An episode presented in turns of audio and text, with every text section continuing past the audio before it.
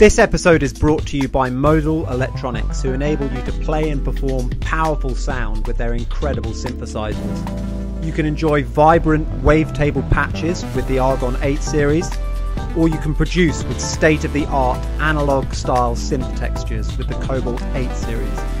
To check out Modal Electronics' incredible array of synthesizers, go to modalelectronics.com. Modal Electronics. Dare to sound different. Hi, Billy. How are you doing? Um, Very well, thanks. Uh, I can't Wait. hear you that well. Can you hear me now? Yeah, I can hear you much better there. Yeah, sorry, mate. I was uh, technically adjusting. Okay, goody. Okay, thanks very, thanks very much uh, for taking the time to come on the podcast. Really, really appreciate it. And uh, without further ado, uh, welcome to the greatest music of all time podcast. I wanted to say uh, to start off by asking, how big a role does music play in your life? Just like everybody's life, mate, it's um, a massive role in my life. You know, different music for different things. And more so, you know, it always kickstarts memories, doesn't it? You hear a tune and go, oh, I remember where I was for that time. I remember what I was doing. So it's huge, absolutely huge.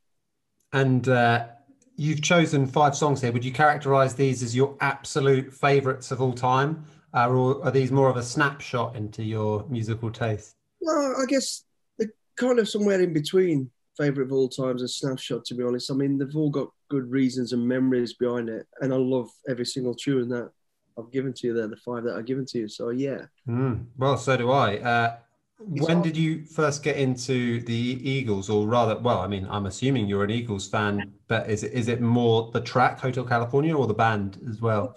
The band. I love the band. I mean, I, I, I mean, I won't go too deep into it because I don't know that much about them. I just love their music. I love the, you know, the stuff they've done over the years. And uh, yeah, I'm like a, I'm not like a, a wild fanatic that goes to concerts and all that sort of stuff. But yeah, I love the Eagles. They're just such an easy listening sort of music, good vibe, good band, and always a great vibe, chilled out vibe, you know. Yeah. When, when did you get into Hotel California? Do you want the story where it came from and why? Of course, yeah. Okay, so here we go. So Hotel California, obviously I'd, heard it millions of times, and during a trip we are in Bosnia uh, when I was in the SAS, and uh, we we're behind the lines doing some stuff, and we had an interpreter with us, a female interpreter, wonderful girl, hard as nails, absolutely smashing. And um, me and uh, a colleague, we were, let's say, for better word, we're in no man's land. We're in between the front line, watching and reporting on what was going on. So one particular day, we're, we're overlooking from an eye viewpoint, and we found out later we're actually in a minefield, but we didn't find out till a bit, a little bit later. So we're watching this position, we're watching this village that was being attacked um, under under con- uh, conflict, and it was almost surreal. It was like watching a film set. And the girl that was with us, our interpreter, was obviously from that location, didn't want to see any more of what was going on. So she says, Is it okay if I just listen to my music? And I said, Yeah, no problem. So she sat behind us and had a little transistor radio turned on. You couldn't hear it over the sound of the guns and the bang, so it was fine. You know, we were tactically fine. And on popped Hotel California, and obviously, like we're looking for his. oh, look at this! Look at this! Wow, oh my God, that's outrageous! Watching all this destruction, horrible stuff going on, and reporting on it and the music is playing Hotel California, and I look behind me. I won't mention the girl's name, but the, the girl's crying. So I nudged my mate next to me and I went, "Hey, she's crying," and she goes, "Oh, what do we do?" So I looked back. I went, "Hey, can you, if it's upsetting you, the, the music Hotel California, just turn it off. It's no problem." And she went, "No, Billy, that's my house down there." And I just, yeah. I wanted the world just to open up and swallow me away, like, you know, and I just thought, oh, God. And my mate just looked at me and goes, oh, you dick. But I obviously didn't know that. And Oh my god. the reason for that is, although I do love the song, it was just that moment will never leave me. Of whenever I hear it, I'll just get straight away flashback to that. My and then god. Bosnia later, she gave me um, a flag, the Bosnian flag signed, you know, to Billy. Um, Bosnia loves you. I love you. Hotel California. I've still got it. So Oh wow. So is there a kind of bittersweet element to Yeah. to hearing that yeah, song? but you know, things turned out great in the end for it and the family and stuff. So it's it's kind of a, a good memory. Oh right, okay. Well, that's yeah. So that must make uh, Hotel California like yeah, almost yeah, a positive tune to to hear. Well, it definitely is. Yeah, definitely, definitely very poignant as well. Uh, yeah. What about uh, John Holt? Brilliant artist. Absolutely. Versus Mr. Bojangles. Well, the song Mr. Bojangles, I've, I've loved it forever, and there's been that many artists. I love the Robbie Williams version, you know, and all the others, but the, the, the, best one is without a shadow of a doubt John Holt. It's got that reggae, chill vibe to it. You know, it's it just gets you straight in the sort of foot tapping, finger clicking mood as soon as you hear it. And then, again, the story behind this, why I do love it so much, I always thought about kind of writing my memoirs as a young naughty kid doing this boxing and then going up to becoming quite good in the boxing as I got older.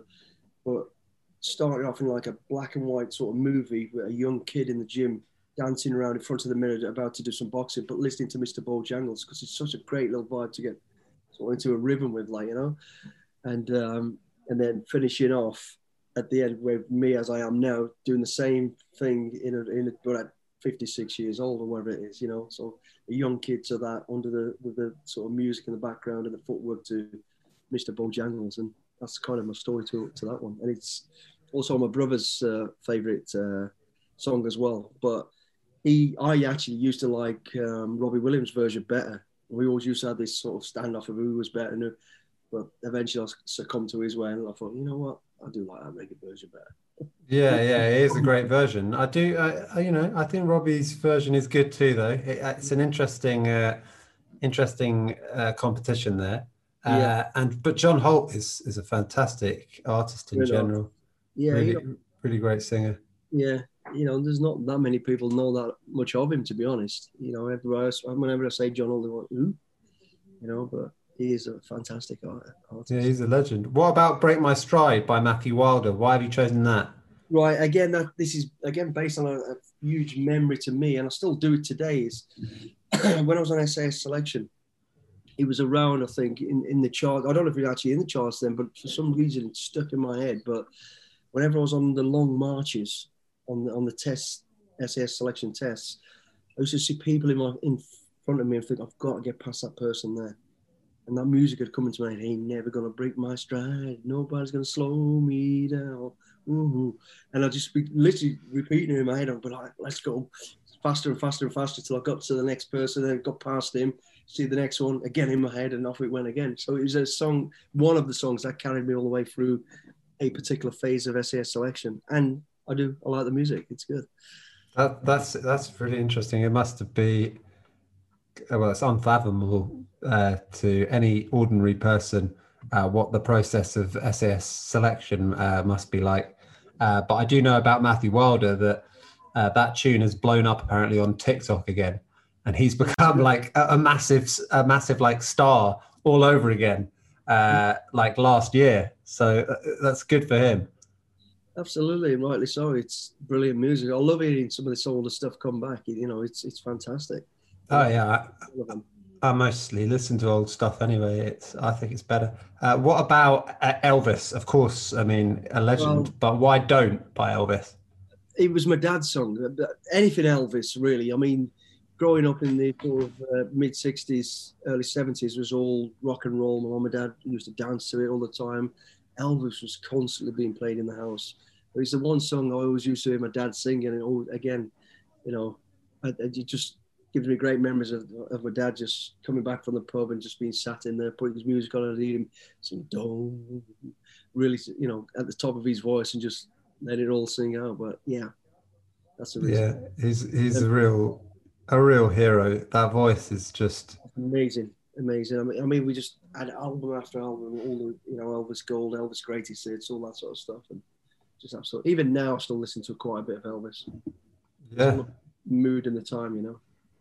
Yeah, he's just such a fantastic artist, and I mean, a I, treasure I, trove of, of records. Like you, that you can find endless ones. Like they're they're all amazing. Like it's not like you go through his back catalogue and you think, God, he was a bit off form there. Like every yeah. song is good he's amazing. He was a brilliant, brilliant artist, and you know, and if you listen to some of the words as well, they're great. It's great lyrics, and there's even today, you know, every now and again there'll be a song you can recognize that voice anywhere.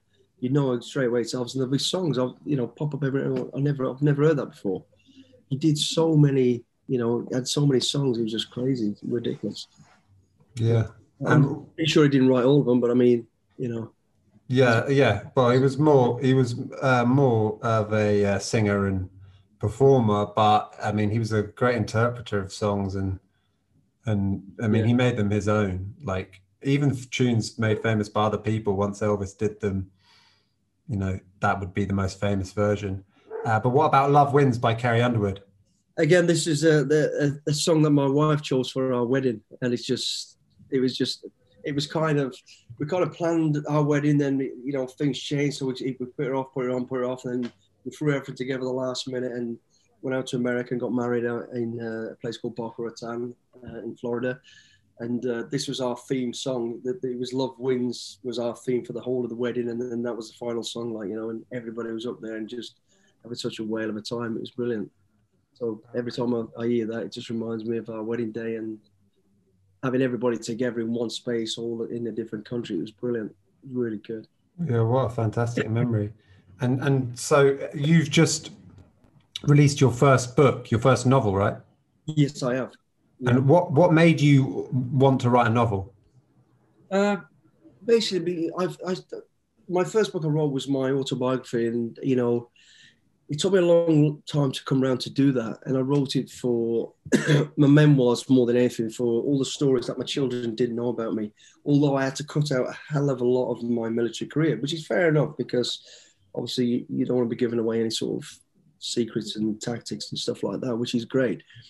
So then after I did that, And what, what was that called for listeners who haven't heard, who, who haven't read it yet? it's The hard way. hard way, yeah. And it's about, you know, growing up and, and basically reaching goals that are probably as people will always say you should never have done. And I actually say, how the hell did I get to that point? But it's that journey, you know, from being a rogue, naughty kid to doing the right thing in the end and, and influential people in my life. So I wrote that. And while I was going through that process, I really enjoyed it. And then I kind of felt there was an empty space because I didn't tell all my military, which is now over 20 some odd years, 30 odd years of military history. That I've been involved in quite a lot, especially with the SAS, of course.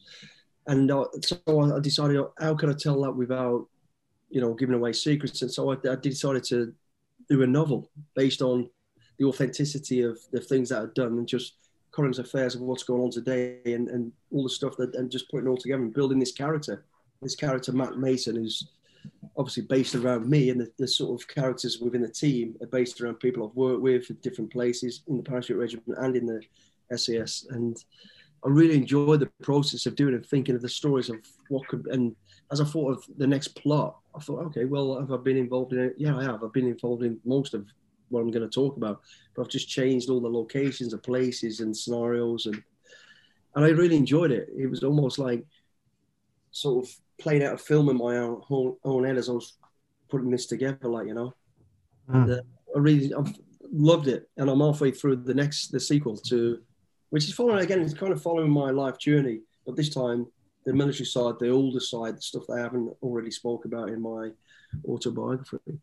Yeah, it's so, and it's I'm building this character sort of Jamesy Bondy type yeah, Jack Reacher sort of thing, but with the you know the rea- realities, the real things. Things don't always go to plan, and are all so Gucci and work out fine. It's telling the story as based on authenticity of things that I've done, and this character how he sort of picks himself up, dusts himself off, and goes again. And, and when, when you were, you know, in the SAS or, you know, Yeah. looking after these stars, you know, because obviously you went on and uh, became a bodyguard for some incredible people. Yeah. Um, did you sort of think at the time, God, this is going to make uh, a great story for a book? Like, or, you know, you could literally write a book or make a movie about my life. Did, did you kind of conceive of how unbelievable some of the things that you've been through are?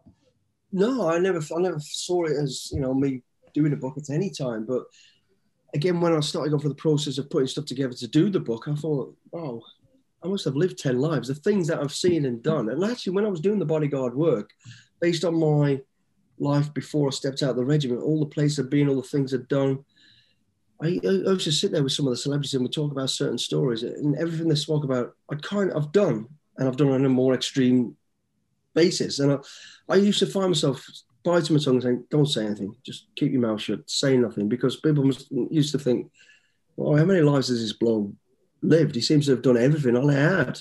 I've done outrageous amount of stuff." So, you know, later on when I, I went into the bodyguard, this new world, I was having all these new experiences and so when it came to again with the book, I've hardly touched on anything to do with that side of my life, really.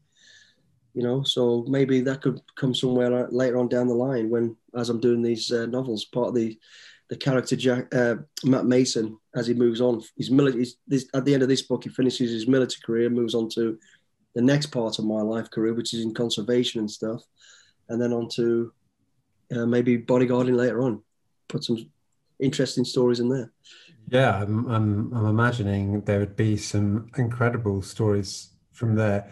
And in terms of what, looking back at, at your years, you know, in, in the military or in SAS, uh, do you miss it? Yeah, absolutely miss it. I mean, if I miss the thing you miss the most is the camaraderie, the brotherhood. You know, having bodies around you that can relate to you, think the same as you, can see when you're up, when you're down.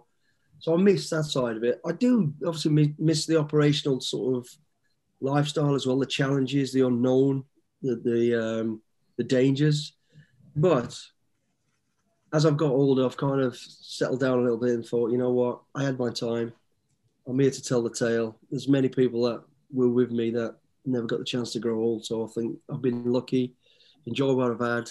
You know, remember the, the, the, the, good times, the sad times, the hard times, and just move on with what I've got now and start to enjoy life. And I've actually started to take a big step back. I've always been sort of almost like a, a you know, uh, adrenaline junkie. I've always wanted to be chasing something crazy and pushing myself to the limits. I, I think I'm starting to kick back a little bit now and enjoy what's around me. Start to take in what is, oh, look, there's beautiful trees over there. And instead of, oh, let's go over there and do this. And settling down now, you know. yeah, yeah, quite right. Um, you know, if anyone's earned a rest, it, it, it's you. That's for sure. Not totally. Uh, I'm still going to do some crazy things, but not still still seems like uh, you're keeping yourself pretty busy. That's for sure. So yeah, it's not definitely not uh, idle. Uh, it must it it must be weird as well. I mean, I well, I don't know, but going from something as intense as that, uh, and then like say specifically when you're writing a book like that's quite a lot of sedentary time. Like what how how have you changed your like routines like fitness wise and things like that? Like how how active are you? I mean i'm imagining like being in the sas or like you know things like that incredibly intense so does it feel like a bit of a cop out to sort of go to the gym yeah, it's it's weird because you can't replace the lifestyle that you had with the regiment. There's no way you can do it. The regiment's tempo is you get on this crazy train, thousand miles an hour, you get off, you do what you got to do, you get back on, and that's the lifestyle. It really is. Every day is different. Every day is, is you know challenging in the SAS because it, it is. You just living this wild, crazy life. So your body kind of gets and your mind gets used to it. That's you're operating at a tempo all the time, so that, that becomes your norm. And when you leave the regiment, your foot's off the gas, and it's like, now what what do I do next? And what I did, I, and this uh, this is something I visually saw in friends of mine that had left before me, who were just like me, kept themselves fit, but you know, looked pretty young, left in their early forties, so still pretty active and fit. And then I saw them about three or four years later, and they looked like they'd aged twenty years you know, the, the ballooned out, looked disheveled, looked totally great. And I was like, wow, how the hell did he get to that stage so quick? And to me, I was always thought about it as my time was coming towards the end of about to leave. And I thought, I would I replace that wild operational tempo? Well, you can't. But what I did do is I ensured that every single day I'm going to be doing fitness every day. You don't do fitness every day in the regiment because you don't get time to. You do it when you can do it you keep it fit anyway because you you're literally doing stuff. You know whether it's in in conflict or in you know natural disaster somewhere around the world, you're out there doing it physically anyway. but I, have got to replace that with something. Now, my something is fitness, and even to like now, almost every single day of my life, I get up and I'll train. It's the first thing I do in the morning. I have to get up as soon as I'm up, I'm awake. You know, downstairs, no music, no food, no water, and I'll train for a minimum of about 40, mi- uh, 40 minutes. Normally an hour, hour and a half, could be two hours, depending what time I've got and what frame of mind I'm in. But that replaces the adrenaline and, the, and keeping the body moving and all that sort of stuff. It's like having, a, I guess, having a race car and you drive it every single day on the track. Then all of a sudden you park it up and you take it out once a week. Eventually, it's going to start to seize up and fall apart. Well, that's going to happen anyway because of age. It's starting to happen. My knees are falling apart, my back's smashed, my feet are smashed. But I push through it every morning and get up and I train. And if I can get a, a training session in later on in the day, then I'll do that. But as long as I get my morning routine done, train before anything else, before the start of the day. You know, that can be from five o'clock in the morning to seven o'clock in the morning. I come back, that's, that starts me off great. It, it mm. kind of clears all my mind out. I'm ready to start the day. It gives me positive energy. I feel good about myself. You know, it, it, no matter how little or much I do, I know I've done something. So my mind already says, okay, you've started right. You've, you've lit the fire. Now keep it going, sort of sketch. Yeah, yeah it kind of justifies whatever else I do in that day if I sit down and start writing a book for three or four hours, or it justifies that space of not being jumping around and running about. And I, I know that's psychological. it out. Yeah, no, it's but it's it makes total sense, and it's a very good habit to get into if you can get yourself to a place where it doesn't feel quite right if you haven't done some sort of fitness routine in the morning. I, I mean, mean, doing it first thing is so advisable, isn't it? In the sense of like your day doesn't start till you've passed that test and you earn the rest of your day. It really is a great kickstart. You know, I, I listened to somebody talking all about, and the thing was to get your mind in the right frame of mind, start something and finish it. You know, and the, the guy, he's a military guy, you might have seen he's an ex-SEAL, he says, get out of bed and make your bed. So you get up and you make your bed. That is the start of your day. Get up, make your bed. Then for me, make your bed, get downstairs, forget everything else and distraction around it, do your training and and that can be it can even be just a walk or a walk and a run, or sometimes it's an absolute thrashing. i mean, that mean I'll really beast myself, you know, and go for it, you know. So I vary all the time, and it doesn't matter what I do. It just that mindset when I, I, get back to the house is I've done my training. I'm ready to start the day, so I can chill. I'll have, I'll have breakfast, listen to some music, look at what I've got to do for that day, meetings, whatever it is, filming, or whatever it is, and away I go. And in terms of like actually planning it, do you do you plan like your fitness routine for the week, or do you just kind of wake up and think, okay, this is the frame of mind that, I'm in, and this is what I'm going to do? No, it's just that moment. All I know is I'm going to do something. Like what did I do this morning? I did uh, actually just a road walk and run about four or five k's. You know, just shuttle runs and, and a, a, jog basically. The morning before that, I did something similar, but I did a circuit as well tomorrow morning I'm going to go to the gym, the boxing gym at about five in the morning and spend an hour on the bag, bags and skipping and all that sort of stuff. So I'll just make, I'll kind of think about it for the next morning. But if I get up in the morning, I don't feel like going to the gym, I'll just go for a run.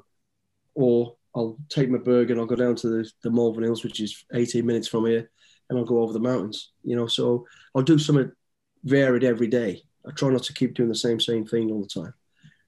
But it's mm. all mindset. How do I feel that morning, you know? And I'm, I'm I'm past the you know people always send me a message. Hey, what time do you do? How fast do you run your five kilometers? I'm over that. I don't time it anymore. I just do it. Just get on with it. You know. I'm, I'm, it's about mm. doing it for yourself rather than doing it for competition at this stage. Absolutely, I do for my mindset and my my, you know, well-being. My well-being, yeah. And and in terms of like back in the day, how much did you have to pay attention to nutrition? Like, did you have to to eat right, or were you so engaged, eh, you know, so engaged with physical activity that you could almost eat whatever you wanted, and your body would need the fuel? Yeah. It was exactly that. You know, you find a military life, especially again, the SEA style life is you binge life you binge fitness because you never know when you're going to get time to do proper fitness. or you just go at it like a lunatic and you go at, you know, operational tempo constantly. Then you get a break and you'll have a drink and you drink like a lunatic, and then you leave like a lunatic. So there's no, you didn't need to really worry too much about what you were eating because you're always burning the energy and needing the energy. Exactly like you just said there. You know, you're always physically doing and moving and, and, and doing something constantly. So you're constantly keeping the weight down. You never really sat around, so you never had to worry about that. I, more so now, I do. I'm very sort of choosy and picky about the way I eat and what I do eat. I've, I've gone to a totally healthy sort of regime, and that's again, I'll put a lot of that down to my wife. She's constantly on my back if I've got sugar in my tea or if I've eaten too much bread or whatever, like you know. But back then, no, didn't worry at all. I don't think anybody in, in the military, in the in the army, in the regiment for sure, worries too much about their their diet. You ain't got time to think about that. You've you take what you can. It's just fuel. It's just energy. It's all part of what you're going to need for whatever comes next because you don't know what's coming next. Generally, you know the tempo is so fast and furious. And how, like how, how many hours a day of are you just on all the time in, in the army? All the time, you know, when you're away on operations. I mean, you, you can't keep it going 24 hours, 24 hours. You, you, there's got to come up a time when you get a break. But when you're on a particular task, you don't know when the end's going to be. So you grab sleep when you can, and it might be 10 minutes, it might be 20 minutes, it might be an hour, it might be two hours. It definitely ain't going to be more than probably two hours. But then, you know, you got food on the run, you got food while you're moving to target. You, you just, you do what you got to do to get the task done.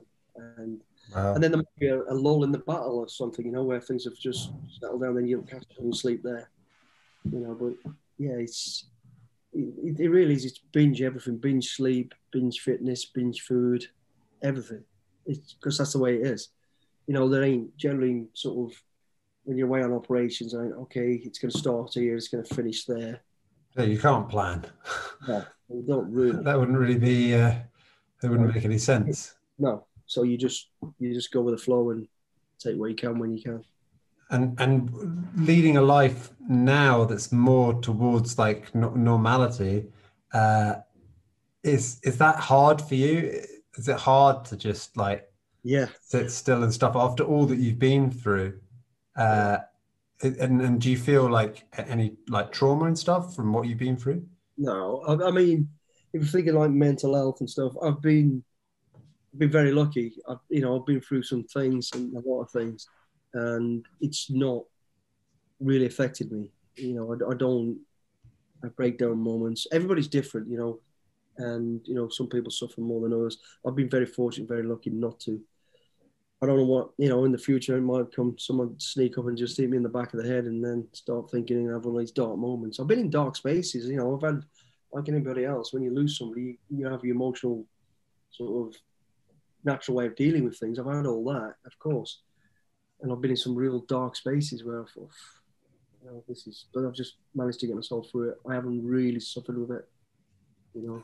And in terms of uh, like now, you've you've shared what you've been through. You shared your story, and to a large extent, you know that's very inspiring for people. That helps people. Um, what made you want to do that and kind of you know do talks and and share your story and, and kind of you know help empower other people uh, to push themselves a bit more? There's a, there's a few things really. I mean, I look back at if when you read my book, my childhood and growing up, and my story starts when I was nine years old when I basically attacked somebody to steal a hat of an old guy. And really, by right, what that old guy should have done when he caught me, which he did, is probably take it off me and give me a good slap, a good hiding. And that's kind of what I was expecting. That didn't happen. He actually took time and said to me, hang on a minute. It took time in me. It's something about you. And he said, come to my gym. And, and for whatever re- weird reason, I went to his gym. You know, it was a, it was a gym, a nine year old at the back of a pub, not the illegal gym. He was, it was a booth boxing gym, as it was called back in the day. And I went there. I felt I needed to go. And I went. And the old guy, I went in there. He's teaching all these little kids how to box he took so much time. He's kind of the second most influential man in my life, other than my dad. He, he took me in and he went, "Listen, you know, told me about stop getting into trouble, stop doing this, stop doing that." And he told me about boxing. He says boxing, as everybody seems to see, is a brutal sport. It's not. Boxing is a poor man's game of chess. And the old guy said this to me and he said, "It's about. It's not about your hands. It's about your mind. It's about your feet. It's about anticipating what's going to happen next, reading the situation in front of you, and always being one step ahead, and always going that little bit further. And that's what he said to me. And that always going a little bit further, always a little further, is part of the uh, the, the, the prayer of the SAS, which I found out years later. But I got told that start. I always remember that. So I remember being given a chance by somebody who really shouldn't have.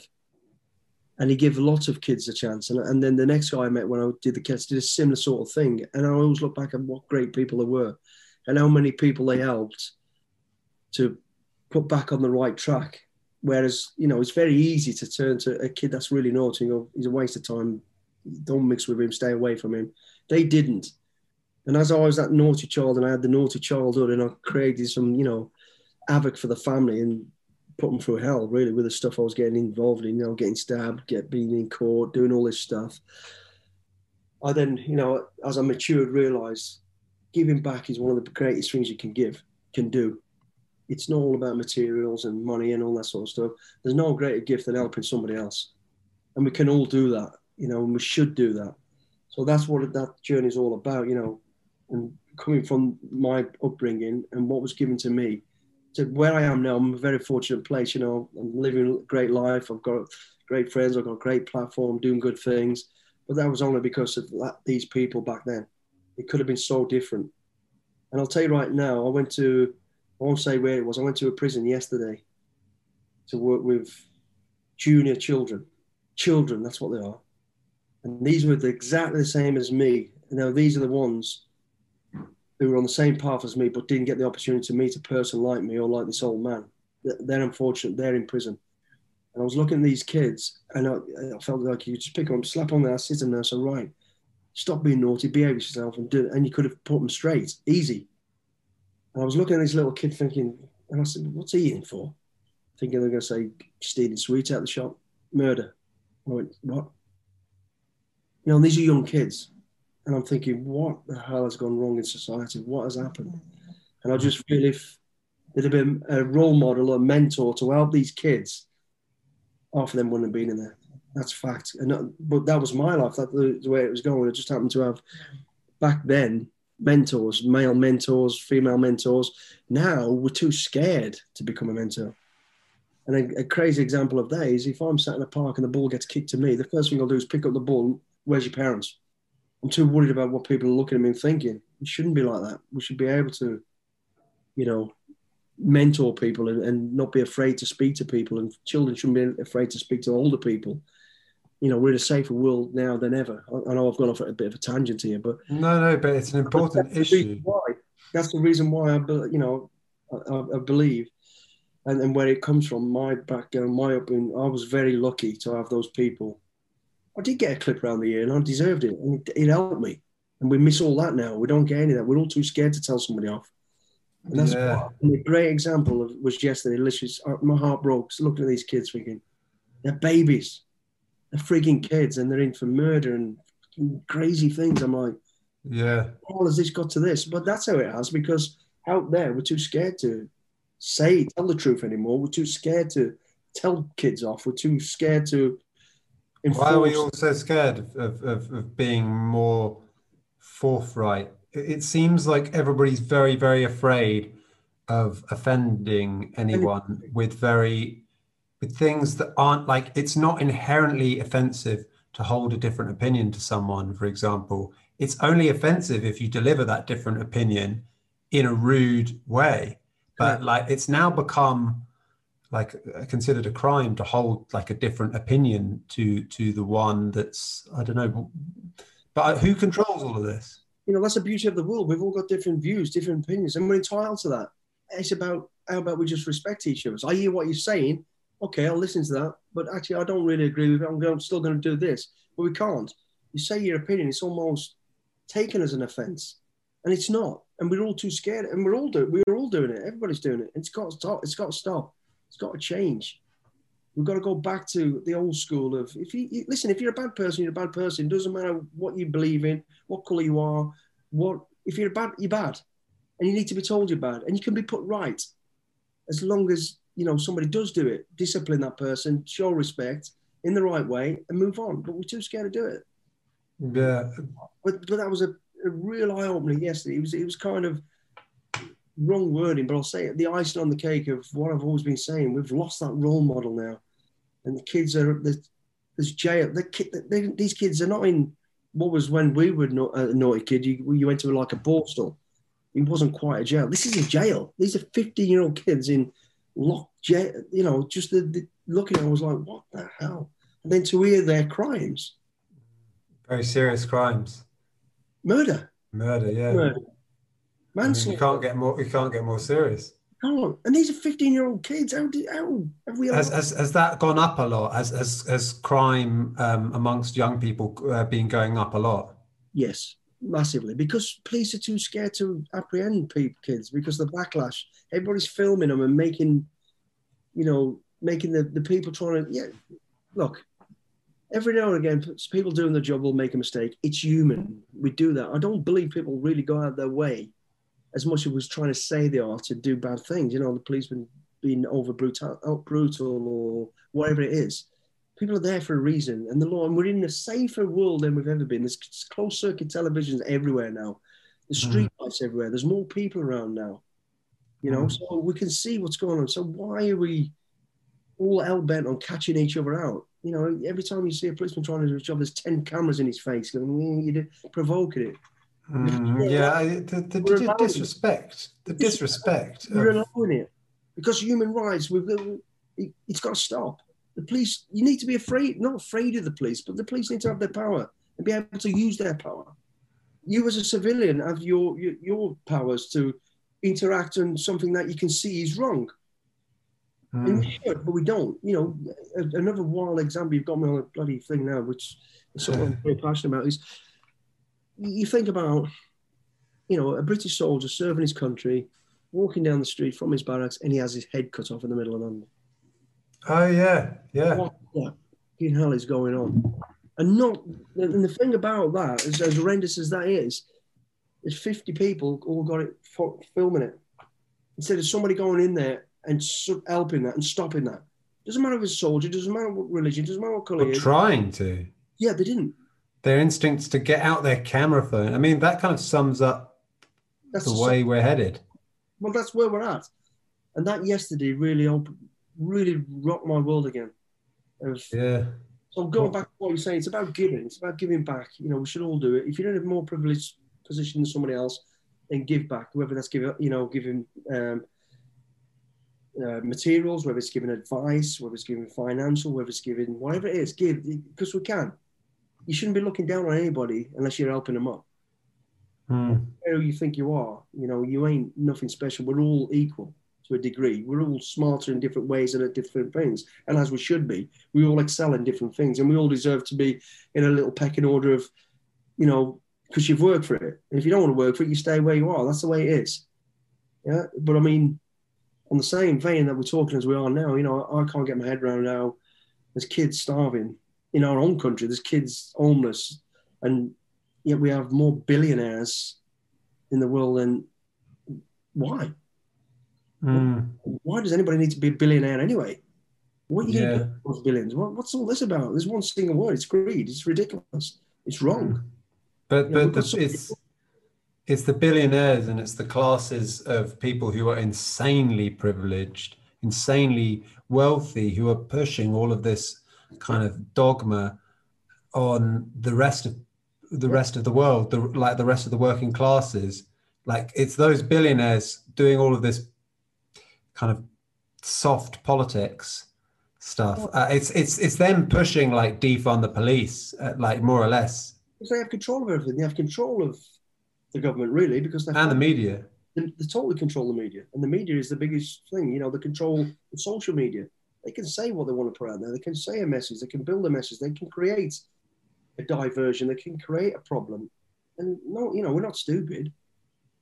But it's just sad that we got to this place, you know. So hopefully, we can all, you know, we can all wake up and go, let's stop this nonsense. It's Mm. the right thing. If you see something that is, isn't right, don't ignore it. Don't announce it by video and, and, and provoking it. Stop it. Stop it. Because everybody deserves to have a decent life. Everybody, you know. People will go wrong, and some people you won't be able to change. But the way it is now is just ridiculous. Mm. But the thing is, as we're talking, and one of the greatest sort of tools we all have is music stops, chills everybody out. It stops it. When when I was working out in Haiti, you know, the people used to get all irate and you could see they're about to fight. And all they used to do is put reggae music on and play it loud, and then always the stop and then the jamming. Boost that music out there, stop all this nonsense, and yeah, for God's sake. Yeah, that well, music's the common denominator, and as is sport, which is why it's uh, it's going to be really, really good. Like the sooner uh, society can open up, the better. The, the the less time people are spent behind computer screens and scrolling on phones, because that must be the reason why some of this these mad ideas oh god yeah are circulating. And like it would be really good to see things like live music and sport come back. Yeah, absolutely, we need to you know regenerate the the kiddie football clubs, the, the, youth clubs, the getting people out, get away from them phones, get away. You know, the phones have got a great thing. They're, they're good for so many things, but you need to live a life experience. You need to get out and not just read about it and then have the knowledge in your head and feel like you you know it because you don't. There's no substitute for ex- experience. You know, you can pass all your exams on a mobile phone because you just Google the answers to everything and how this works get out and sample it, get out and do it because it's different to what you're reading about, and there's no substitute for that. So we need to open up again and, you know, like you say, get get the get the music out there again, get the all the good things going, proper socializing, proper meeting, sport. Sports are great. Sports is equal as music, you know, and put those mm. two together. Wow. You sometimes struggle to get up in the morning or wind down for bed at night? I used to find it so difficult. I woke up with no sense of positivity and brightness. I was void of motivation and spirit. This changed completely when I started waking up with a Lumie body clock. These incredible devices mimic the light and colour of a real sunrise and sunset, transforming the experience of waking up and going to sleep completely. Rather than being suddenly woken up with an alarm clock, the Lumie body clock will wake you up gradually with a natural sunrise. The Lumie Body Clock has been shown to improve the quality of sleep and awakening and to boost mood and productivity in clinical trials. You can personalize your sunrise and sunset from 15 to 90 minutes with their clinically tested unique natural light and more than 20 sleep and wake sounds. We all deserve to sleep well and to wake up feeling fresh. So if you're finding this a challenge and you want to try a new approach, go to lumie.com. If you're enjoying the greatest music of all time podcast, you can keep up to date with all of our latest episodes for free by subscribing. If you're watching on YouTube, the subscribe button is located at the top of the Tom Cridland YouTube page. It's also at the bottom right of any video that you watch on YouTube. If you're listening on an audio platform, such as Spotify or Apple Podcasts, you can subscribe at the top of the page.